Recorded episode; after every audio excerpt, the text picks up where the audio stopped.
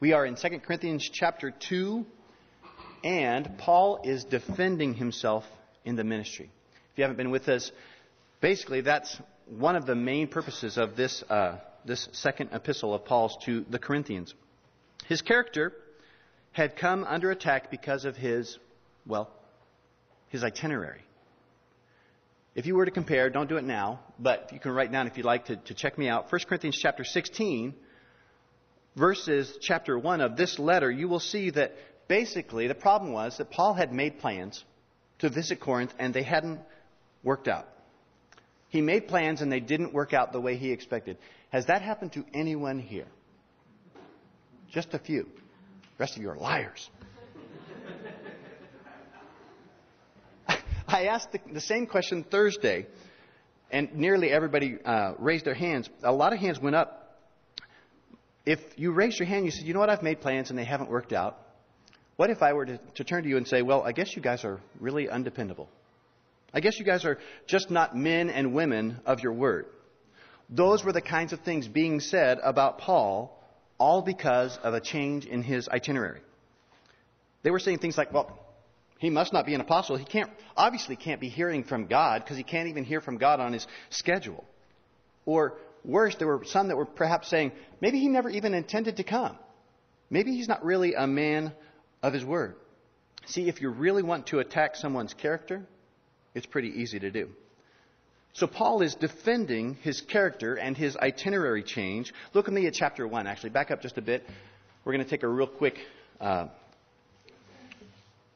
synopsis of some of the things that Paul has said in his own defense. First, uh, 2 Corinthians chapter 1 verse 17 says, Therefore, when I was planning this, when I was making my plans to visit, did I do it lightly? Or the things I plan, do I plan according to the flesh, that with me there should be yes, yes, and no, no? But as God is faithful, our word to you was not yes and no. In other words, he's saying, I didn't say that I was coming with no intention of coming. I had every intention of coming to you as I had planned. Paul says, I didn't have my fingers crossed when I said that I would come to Corinth.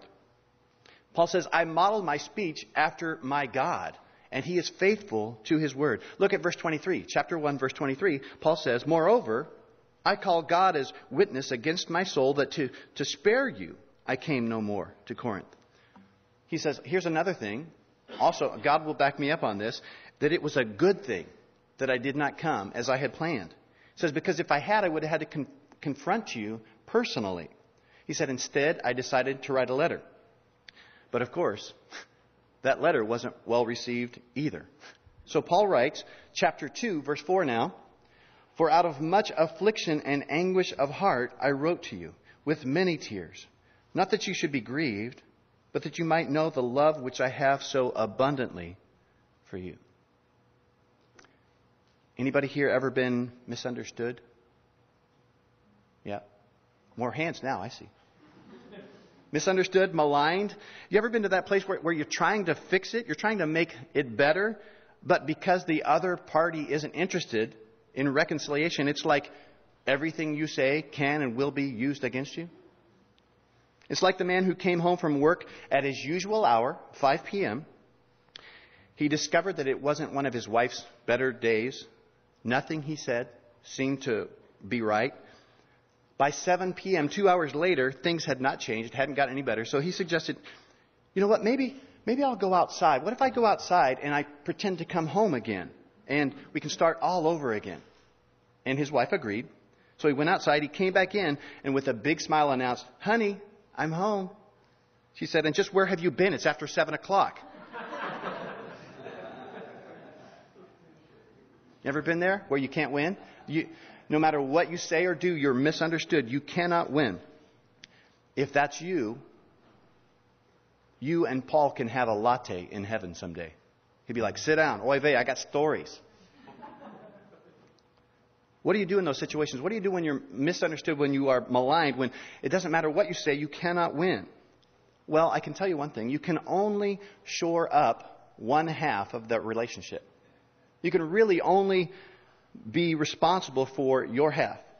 But you can make sure you are doing that. Romans 12, verse 18 says, if this is you, if you are frequently misunderstood, you might want to write this one down. Romans 12, 18.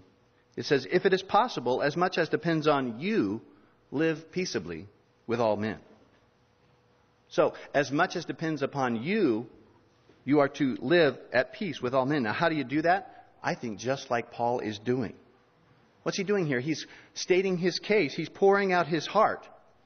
What you do if you're misunderstood is to state your case, pour out your heart as lovingly as you know how. Proverbs 15:1 is another really good verse to have. A soft answer turns away wrath, but a harsh word stirs up anger. It's your choice. A soft answer turns away wrath, or a harsh word stirs up anger. Paul is doing exactly this.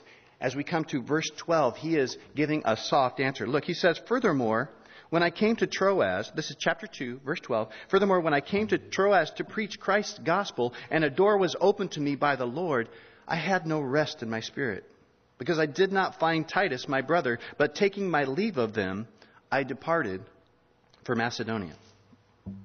You might not see it there, but Paul is showing his love for them. Here's how it's working. Paul says to them, just to let you know how much I care about you guys in Corinth, he says the Lord was doing a great work in Troas. He opened a door of opportunity. People were getting saved left and right in Troas. You have the, the PowerPoint? I'll show you guys where, where we are here. You see, uh, again, the beauty of a small church. Ephesus is where he wrote 1 Corinthians. Up there, which I can't reach, is Troas. You see it? Yes. And all the way over here is Corinth. Okay? You can leave that on for just a second. He he's in Troas there, and things are going great guns. The ministry is going great. People are getting saved left and right, and he basically says, Look, I couldn't rest. I, I didn't enjoy it. I couldn't concentrate. He said, You know why? Because I had sent Titus to check up on you guys, to see how things were going, to see how you received my last letter, to see if there was still a rift between you and me.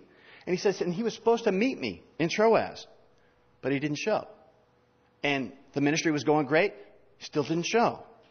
So Paul says, you, can let it go now. He says, in the midst of, actually, sorry, I lied. One more time. He says, in the midst of this, of this great revival, of this awesome work of the Lord, says, my heart wasn't in it, so I traveled over to Macedonia. Do you see it? It's on the, the top left hand corner. That big area called Macedonia.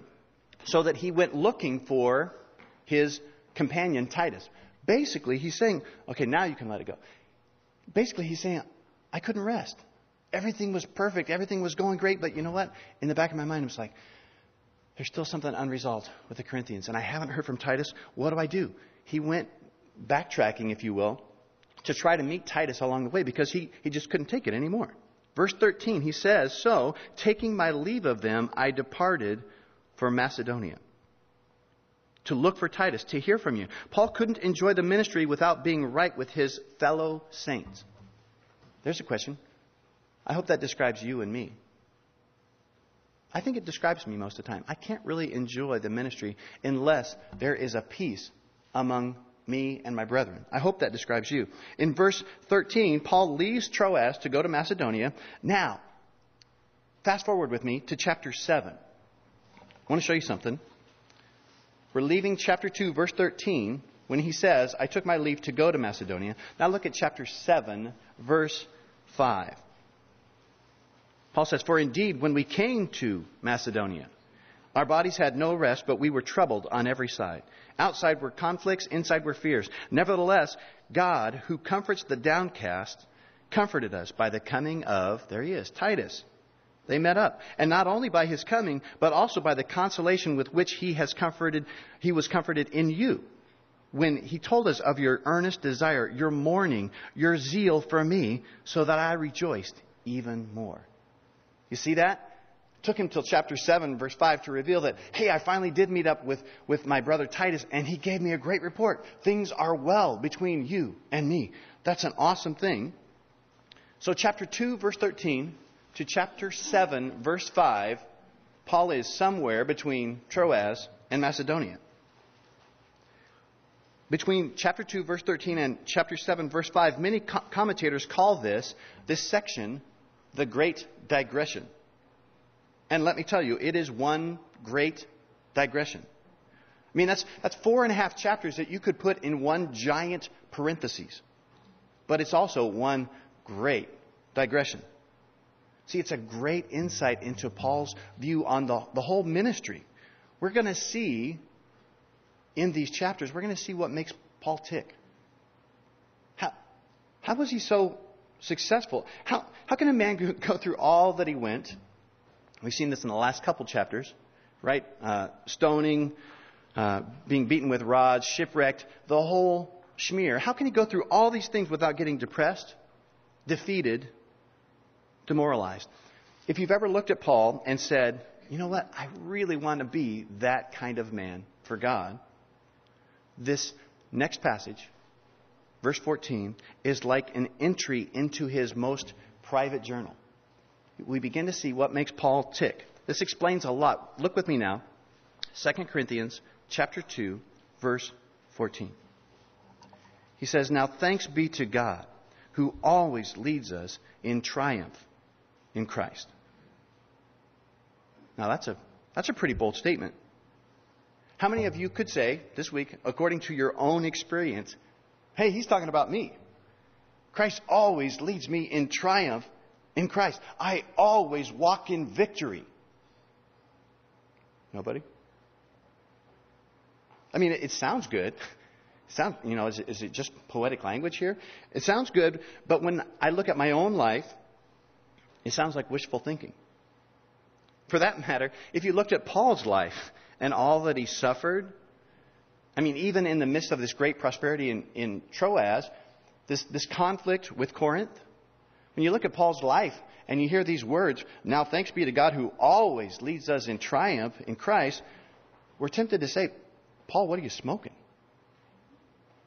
Well, this should help. Paul here is referring to a very, very familiar event to the Romans. You guys might not know about it, but the Corinthians would.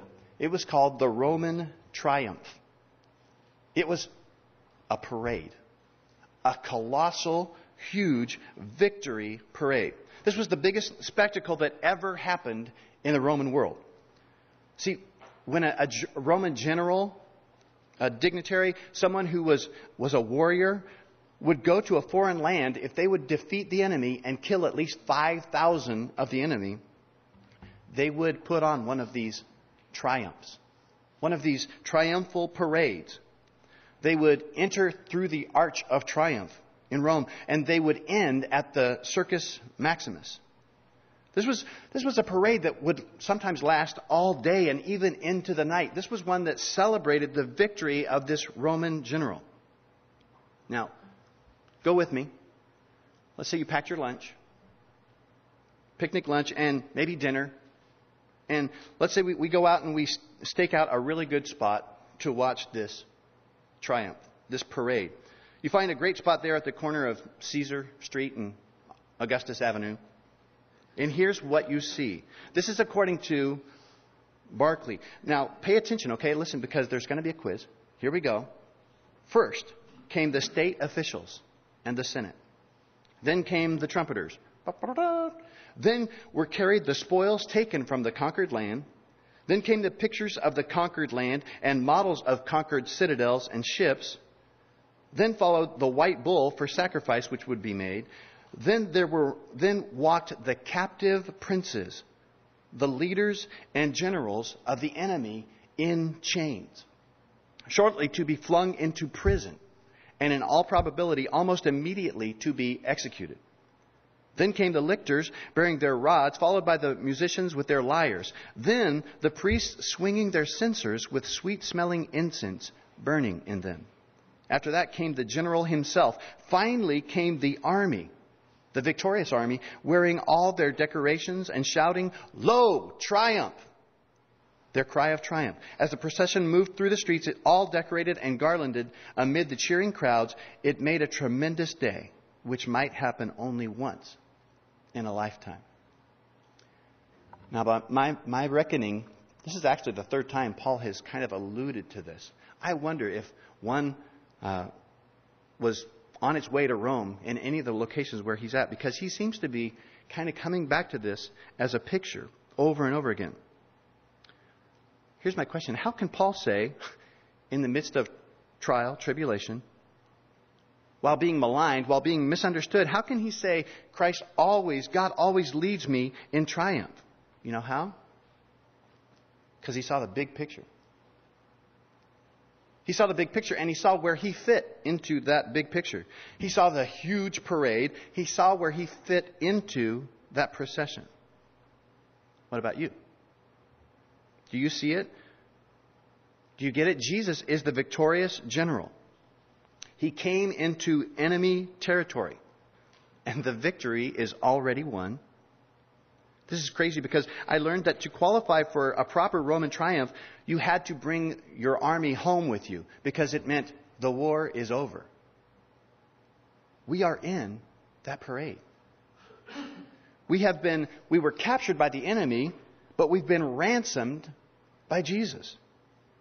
If you have surrendered your life to Jesus today, no matter what your circumstances, you can say with Paul, verse 14, Now thanks be to God who always leads us in triumph in Christ. Because you know where this parade ends, you know who wins, and you are on the winning side. Maybe you're saying, okay, but I'm not convinced. My circumstances. You know those clowns in the little cars in parades? I'm talking about? They weave in and out.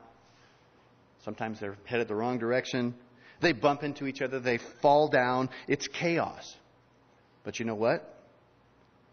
When the parade ends, if the parade ends at 4th and Main, you know where you're going to find those clowns? 4th and Main. That's because they're part of the parade. Now, listen up, clowns. Whether you feel like you're going in circles, whether you feel like you've hit major speed bumps, whether you spend half your time falling down, if you've been set free by the King, you will end up at the destination. Now, you might not end up at the destination with the rewards that He wants you to have, but you will end up at the destination. You can say with Paul, verse 14, Now thanks be to God who always leads us in triumph in Christ, and through us diffuses the fragrance of His knowledge in every place. Now, what's he talking about now? Well, I told you there'd be a quiz. Were you paying attention? In the parade? If you went to the parade, what came, to see if you're paying attention, what came after the enemies, the condemned enemies, and the musicians? The priests swinging the uh, censers with this sweet smelling incense burning in them. This literally was the sweet smell of victory to all the Romans. I mean, it was actually one of the ways you might know that, hey, the parade's, it's close, because you could smell this sweet smelling incense. Paul sees himself as the priest, as a priest of the victorious king. He says, wherever I go, I carry the fragrance of the knowledge of Christ. He says, through us diffuses the fragrance of his knowledge in every place. The knowledge of Christ. That means to know Jesus, to be known by him. There is nothing sweeter. The song is true, right? It tis so sweet to trust in Jesus. That was Paul's message, and that is my message for you. In case you don't know it or forgot, I'm in a parade. And the king, he died for you. He died for me. He lives for you and you can trust in him. Look with me again at verse 14. Now thanks be to God who always leads us in triumph in Christ and through us diffuses the fragrance of his knowledge in every place. Notice those words, in every place. This is interesting, a quick point to me. We learned two weeks ago, you remember what the word Achaia means? That was the region surrounding Corinth. The word means literally trouble. You know what the word Macedonia means? We also saw it on the map. It means a wide open space. Now remember, context, Paul is defending his itinerary. Basically, he says, Look, I'm just following my king. Sometimes my king, the parade, leads me in triumph in Christ. Sometimes he leads me through Achaia, trouble. Sometimes he leads me through Macedonia, wide open, great spaces. Either way, Paul says, God is leading me in triumph in Christ. Either way, he diffuses through me the fragrance of his knowledge. Look at verse 15. You thought we'd never get there. For we are to God the fragrance of Christ among those who are being saved and among those who are perishing. Okay. Let me just say it. This is a bit awkward, but you guys smell. Good. I mean, good. You smell good. And so do I. Even though the water is not working out there, you smell good. And so do I. Now you're probably thinking, wait a second, let me be the judge of that. Actually, in verse 15, there are three different judges of how you and I smell. I mean, if a smell can have an audience, there are three audiences mentioned in verse 15. The first is God. If you're a Christian, maybe you've maybe probably never occurred to you before, but have you ever thought, what do I smell like to God? What do you smell like to God? Verse 15 says, For we are to God the fragrance of Christ. That means simply when you come near God, if you're a Christian, He smells Jesus. And that's a good thing. Believe me. The priests back in the day, they would burn incense as they came into the temple. But also, they would burn sacrifices. And every sacrifice had an aroma, a heavenly barbecue. Father's Day is gone here. Maybe you guys can appreciate the fact that our Heavenly Father appreciates a good barbecue.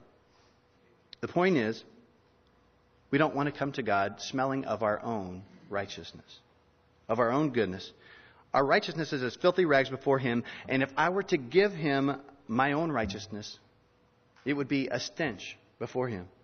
But because Jesus was the perfect sacrifice and we've been clothed in His righteousness, we are to God, it says right here, the sweet fragrance of His obedient Son. The word fragrance there in this verse is euodia, right? Odia, that makes sense. Odor, smell, but the, the prefix eu is important. It means good. It's a good smell. Parents, have you ever held your little one tight after they had a really good bath? I mean, right after. There's nothing sweeter, right? I mean, if you catch them quick enough, they smell great.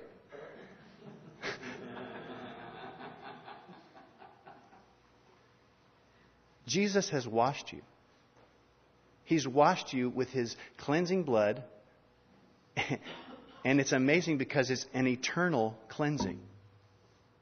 It's an eternal cleansing. And so, God, our Heavenly Father, when we draw near to Him, He smells His precious little one. Verse 15 The fragrance of Christ among those who are being saved and among those who are perishing. Three audiences. Not only are you the fragrance of Christ to God, but you are the fragrance of Christ among the only two categories of people in the whole world there's only been two kinds of people in all of the world in all of history, right? Saints and ain'ts. There's only two kinds those, those who are being saved and those who are, it says, perishing. Now, again, Christian, don't get this wrong, but both of those audience, audiences think you smell. Verse 16 says, To the one we are the aroma of death, leading to death, and to the other the aroma of life, leading to life. Let's go back to the Roman triumph.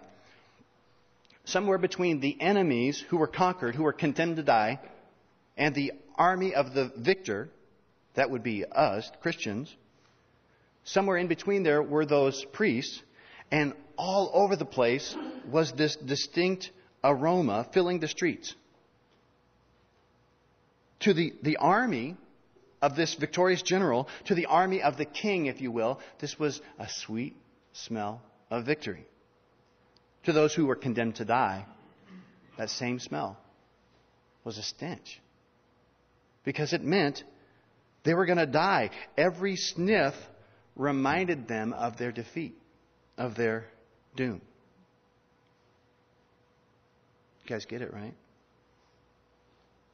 The reason that people get so angry when you mention Jesus when you begin to diffuse the knowledge of Christ, you're like that little plug in air freshener. It just keeps pumping it out, right? You keep pumping out that, that diffusing smell. It's a sweet smell to God, it's a sweet smell to the saints. But when you do it around those who are condemned to die, it's not a, a good smell for them. It, you should be encouraged. It's nothing personal. You just smell like death. Every day, the triumph, this parade draws a bit closer to the Circus Maximus, where the enemies of the victor will meet their destruction. And you are that aroma. If you're a Christian, you are that aroma either to life or to death, depending on where your audience stands in relation to the victor. If you are an unbeliever this morning, it's exactly why you want to leave right now. It's why you cannot wait to get your foot out the door. Because the smell that we love as Christians, for you, it's like a, the distant smell of, of burning flesh. And it's getting closer with every step. On the other hand, verse 16 says, To the one, we are the aroma of death leading to death, and to the other, the aroma of life leading to life. It's the exact same smell. The smell didn't change. To the enemies of Christ, it's a stench, but to the winning side, it's a sweet smell of victory. This is why when you're at work and you run into a, another Christian, it's like, oh, there's another Christian. Sweet. You even say, sweet.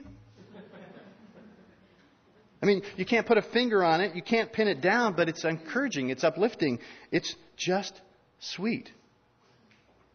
There's the, they are the aroma of life to you, leading to life, and vice versa. This is why I love to come here to the YMCA.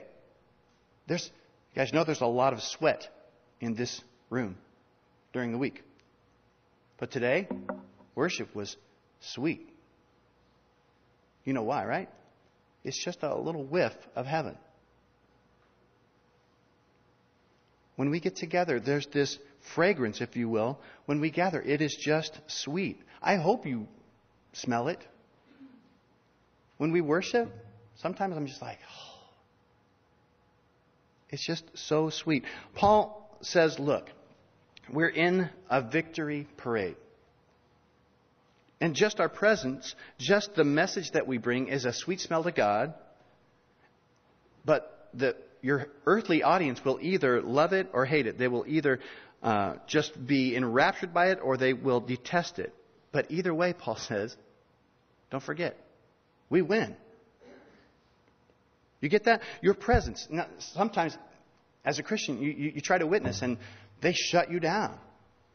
They say, I'm, I'm not interested in that Jesus stuff. That stinks. Paul says, look, either way, you win. He says, all I'm doing is everywhere I go, it's the, this fragrance of Christ. Some people love it, some people hate it, but either way, I win. You get it? You cannot lose. Paul understood that though it seemed he, for instance, couldn't win with the Corinthians, the short term, it looked like, man, am I, am I ever going to get through with these guys? Are, are we going to be able to patch things up? It looked like he could not win. He understood that though he couldn't seemingly win with the Corinthians, he could not possibly lose in the long run. He would just keep on being who he was, the fragrance of Christ. And Paul ends now a bit amazed at this privilege, at our privilege. He says, And who is sufficient for these things? Now, I suppose since a Roman triumph was a pretty rare event, I wonder if, like the pagan priests, you know, were like, hey, I want to do the censer. No, I won't. You know, there were probably a few, but I would assume there's probably some kind of a competition here, some kind of a fierce rivalry. Paul says, who is worthy to be in the triumph parade? I mean, who is worthy to get to beckon the whole world to applaud a victorious king? Revelation 5 actually holds the answer. You can turn there if you want, but you don't have to.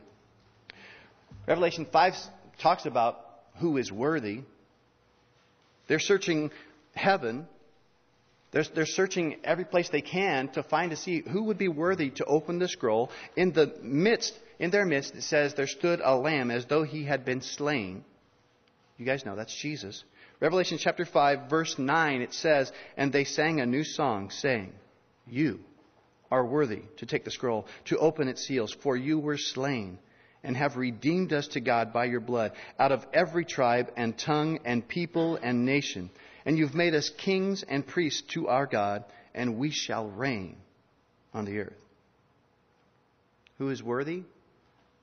Well, in the strictest sense, only the victor, only our king. But it's great because in the next chapter, you'll see, Paul says, God has made me sufficient for this task. So he answers this question who is sufficient to, for these things? He's like, well, I am. Not in me, but God makes me sufficient to this wonderful responsibility that He's given me. He lets me diffuse this fragrance to the whole world. Some of them will love it, some of them will hate it. But what a privilege. And He's made me sufficient. Now think about that. Before Paul was saved, if you had to pick one guy who would not be leading a victory parade for Jesus, wouldn't it have been Paul? Paul was an enemy of Christ. He had dragged Christians to their deaths. And now he's sufficient to be a priest, to diffuse this fragrance of Christ to the whole world. How does that work? Only a loving, forgiving Jesus could do that. Here's an application as we close. Number one, we know to God, if you are in Christ, you are the sweet fragrance of His Son. You are clean, you are washed. But maybe you've been thinking, as we've been talking, is there a, a way to improve my aroma before the world? Maybe you're thinking, I would like to be sweeter. Maybe the people next to you are thinking that. Maybe you're thinking, look, I, I know that the enemies of Christ will find this sweet aroma on me. They'll find it offensive. They'll find it a warning, but I'm good with that. I can handle that. But I want to be a, a sweet fragrance before my Christian brothers and sisters. I really want to improve my scent to the world. What do you do? Well, again, you can't improve your scent before the Lord because He smells Jesus every time you come near Him. That's a pretty good deal. But how can you be sweeter to the people around you? Well, maybe you've heard this. I heard of a, a florist once. Whoever she went, she would get compliments on her perfume. She didn't wear any perfume. She spent hour after hour in the presence of some of the most fragrant flowers in existence. You get it? What was it that made Paul so fragrant? He spent time with the rose of Sharon. Everyone throughout history who was, has really diffused the fragrance of God, everyone who's really made an impact on their surroundings, has spent time with the rose of Sharon. Jesus. Acts chapter 4, 13. You don't have to turn there talks about when Peter and Paul and these guys, they were constantly amazing the Pharisees and their adversaries. It's like, how did these guys get so bold? How did they get so smart? What is it? What is with these guys? 4:13 says, Acts 4:13. Now when they saw the boldness of Peter and John and perceived that they were uneducated and untrained men, well, that's not exactly true. They were trained, but in fishing, uneducated and untrained men, they marveled. And they realized that what? They had been with Jesus. You get it? That was the fragrance of Christ. Think about this. If spending time with Jesus can make fishermen smell good, there's hope for you and me. Today we should come to Him. We should embrace Him. We should spend time with Him. And we'll take on that sweet fragrance of Christ. Don't worry about the victory. The victory is assured. But let's attract as many people as we can